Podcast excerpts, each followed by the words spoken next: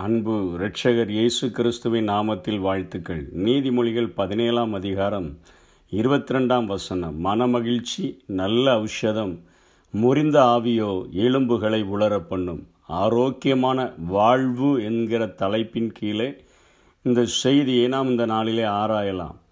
மனிதர்கள் இந்த உலகத்தில் நூறு ஆண்டு வாழணும்னு நினைக்கிறாங்க. மறிப்பதற்கு எந்த ஒரு மனிதனும் விரும்புகிறதில்ல.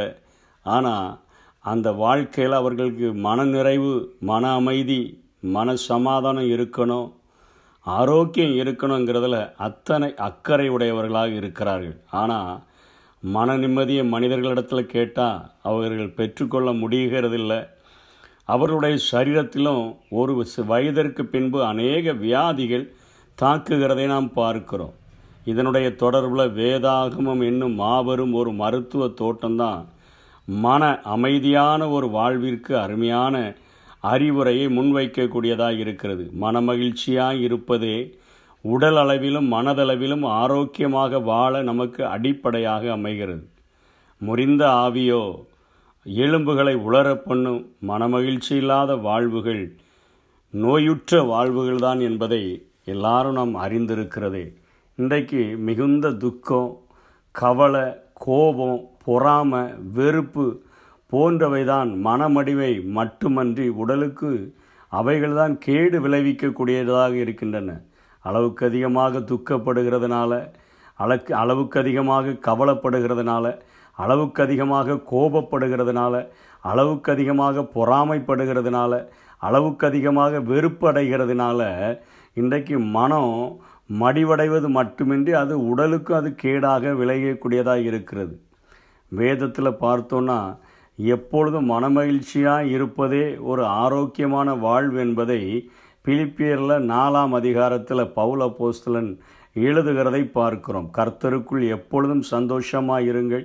சந்தோஷமாக இருங்கள் என்று மறுபடியும் உங்களுக்கு சொல்லுகிறேன் என்று சொல்லுகிறார்.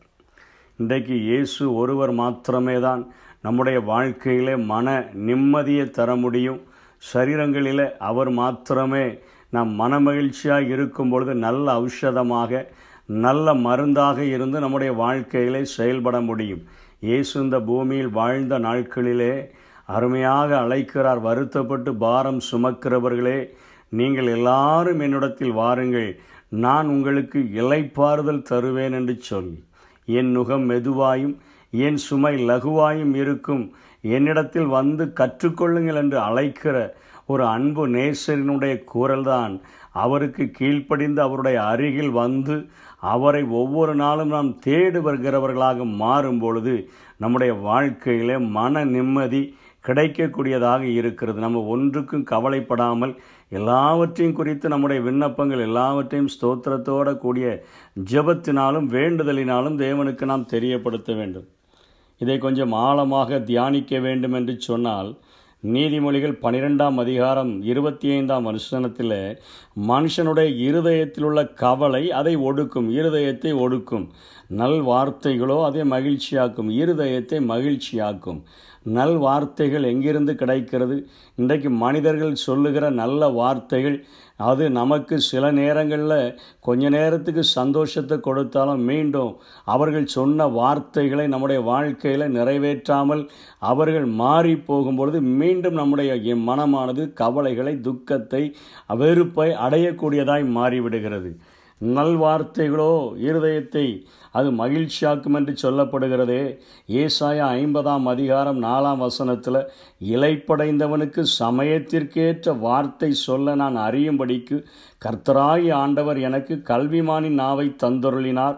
காலைதோறும் என்னை எழுப்புகிறார் கற்றுக்கொள்ளுகிறவர்களைப் போல நான் கேட்கும்படி என் செவியை கவனிக்கச் செய்கிறார். அவரிடத்துல தான் இலைப்படைந்தவர்களுக்கு சமயத்திற்கேற்ற வார்த்தை இருக்கிறது. வேதம் முழுவதும் நிறைந்திருக்கிறது. அதைத்தான் நாம் சொல்லுகிறோம் வாக்கு தத்தம் என்று சொல்லுகிறோம். சமயத்திற்கு ஏற்ற வார்த்தைகள் வேதத்தில் ஆங்காங்கே சிதறி கிடக்கிறபடியினாலே வாக்கு தத்தங்களெல்லாம் இயேசு கிறிஸ்துவுக்குள் ஆம் என்றும் ஆமேன் என்றும் இருக்கிறபடியினாலே நாம் ஆண்டவருடைய பாதத்தில் அமர்ந்திருந்து வேதத்தை தியானிக்கும் பொழுது நம்முடைய உள்ளத்தில் அந்த நல்ல வார்த்தைகள் நம்ம இருதயத்தை மகிழ்ச்சியாக்கக்கூடியதாக இருக்கிறது.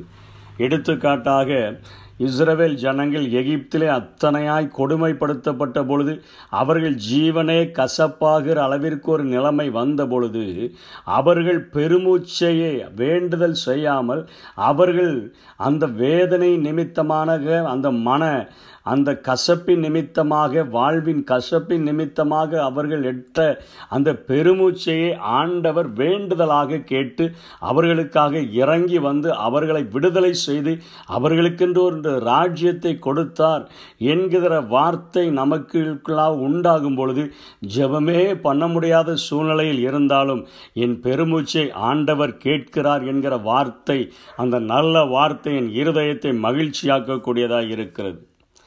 ஆண்டவரை குறித்து சொல்லுகிறது தகப்பன் சுமந்து கொண்டு செல்கிறது போல ஒரு குழந்தையை தோல் மேலே ஒரு தகப்பன் சுமந்து கொண்டு போனான்னா அது எத்தனை முள்ளுகள் வந்தாலும் ஆறுகள் வந்தாலும் ஆபத்துகள் வந்தாலும் தோல் மேல் இருக்கிற குழந்தை அத்தனை தைரியமாக இருக்கிறது போல ஒரு ஆண்டவரே அண்ட சராசரங்களையும் ஆளுகிற ஒரு ஆண்டவர் தான் நமக்கு தகப்பனாக இருக்கிறார். அவர் தன்னுடைய தோள்களின் மேலே சுமந்து கொண்டு போனால் இந்த உலகத்தில் அவர் அறியாமல் என எனக்கு எந்த ஆபத்தும் வராது அப்படிங்கிற நல்ல வார்த்தைகள் என் இருதயத்தை மகிழ்ச்சியாக்கக்கூடியதாக இருக்கிறது.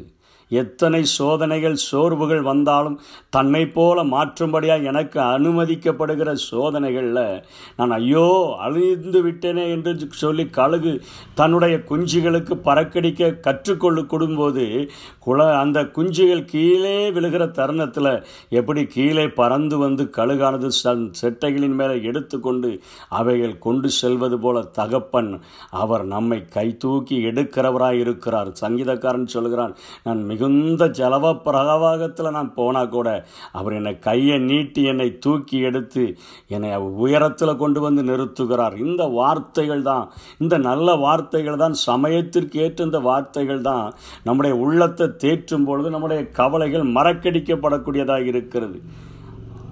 நான் உங்களை திக்கற்றவர்களாக விடேன் உங்களிடத்தில் வருவேன். இயேசு சொல்லுகிறார் நீங்கள் திக்கற்றவர்களா உதவியற்றவர்களா? ஐயோ உதவி செய்ய யாருமே இல்லையேன்னு இருக்கிற நேரத்தில் என்னை நோக்கி கூப்பிடும் பொழுது நான் வந்து உங்களை திக்கற்றவர்களாக விடேன். நான் உங்களிடத்தில் வருவேன். அவர் தான் சொல்கிறாரு என்றென்றைக்கும் வாழுகிற என் ஆண்டவர் நேற்றும் இன்றும் என்றும் மாறாதவராக இருக்கிற ஒரு ஆண்டவர். இன்றைக்கு தகப்பனும் தாயும் நம்மை நேசித்தாலும் நான் இருக்கிற வரையில் உன்னை பார்த்து கொள்ளுகிறேன் என்று தான் சொல்ல முடியும்.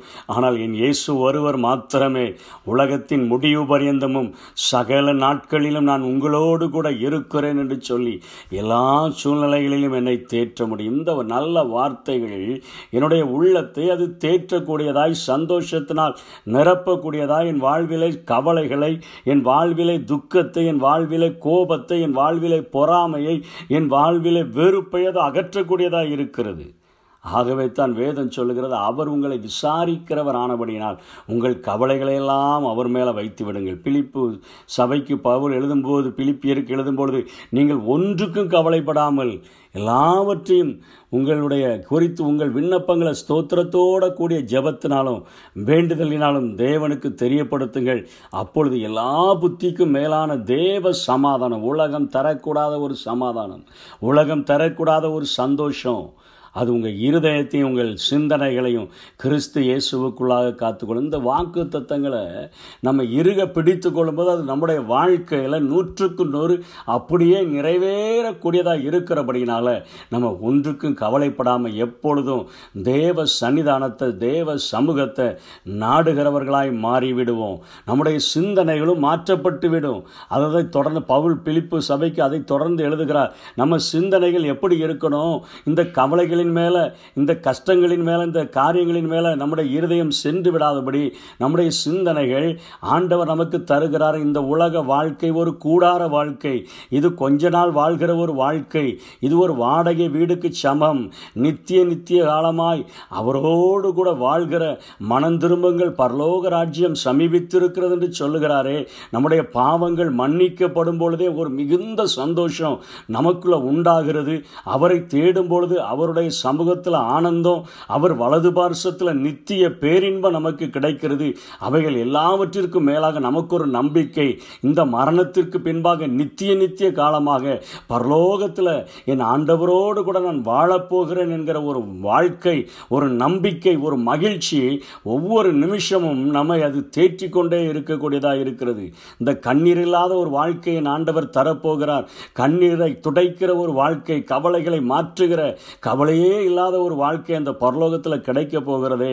ஆகவே நம்ம நினைக்க வேண்டியதெல்லாம் நம்முடைய சிந்தனை எப்படி மாறணும்? அதே காரியத்தில் பவுல் அதே அதிகாரத்தில் சொல்கிறார் கடைசியாக சகோதரரே உண்மை உள்ளவைகள் எவைகளோ ஒழுக்கம் உள்ளவைகள் எவைகளோ நீதி உள்ளவைகள் எவைகளோ கற்புள்ளவைகள் எவைகளோ அன்புள்ளவைகள் எவைகளோ நற்கீர்த்தி உள்ளவைகள் எவைகளோ புண்ணியம் எது? நான் என்ன செஞ்சால் எனக்கு புண்ணியம் கிடைக்கும்? புகழ் நான் என்ன செஞ்சால் எனக்கு புகழ் கிடைக்கும்? அவைகளையே சிந்தித்து கொண்டு இருங்கள்.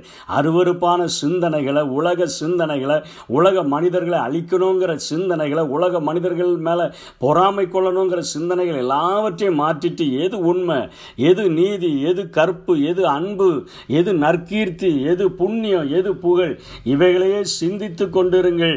நீங்கள் என்னிடத்தில் கற்றும் அடைந்தும் கேட்டும் கண்டும் இருக்கிறவைகள் எவைகளோ அவைகளையே செய்யுங்கள். அப்பொழுது சமாதானத்தின் தேவன் இந்த உலகத்தினுடைய முடிவு பரியந்தமும் உங்களோடு கூட இருப்பார். என் வாழ்க்கையில் அப்படிதான் நான் செய்கிறேன்னு சொல்கிறாரு என்னிடத்துல கற்றீங்கள்ல என்னிடத்தில் அடைந்து கொண்டீங்கல்ல என்னிடத்தில் கேட்டீங்கல்ல என்னிடத்தில் நான் வாழ்கிற வாழ்க்கையை கண்டு கொண்டீங்கல்ல நான் மனரம்யமாக இருக்கிறதை நான் கண் கற்றுக்கொண்டேனே நித்திய விருந்தாது எனக்கு இருக்குது.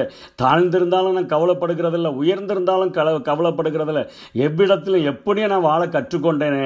இப்படிலாம் கற்றுக்கொண்ட நீங்கள் அமைதியாக இருந்து சிந்திக்கிறதுக்கு ஒரு காரியம் இருக்குது அதை சிந்தித்து கொண்டே இருந்தீங்கன்னா இந்த உலகத்தில் உங்களை கவலை கவலையோ கஷ்டங்களோ நெருக்க முடியாது. உங்களுடைய ஆவி முறிந்து போகாது. அதன் நிமித்தமாக எலும்புகள் உலர்ந்து போகாது. உன் நல்ல வார்த்தைகள் உங்களை தேற்றக்கூடியதாய் நல்ல மருந்தாக அது ஒரு நல்ல ஔஷதமாக மனமகிழ்ச்சியை கொடுக்கும். இந்த உலகத்தில் ஆரோக்கியமான வாழ்க்கையை வாழ முடியும் என்று சொல்லி மருத்துவ தோட்டமாகிய இந்த வேதம் நமக்கு வலியுறுத்துகிறது. கடைபிடிப்போம். ஆசீர்வாதங்களை பெற்றுக்கொள்வோம் கர்த்தர் தாமே நம்மை ஆசீர்வதிப்பாராக. ஆமை ஒரு தாய்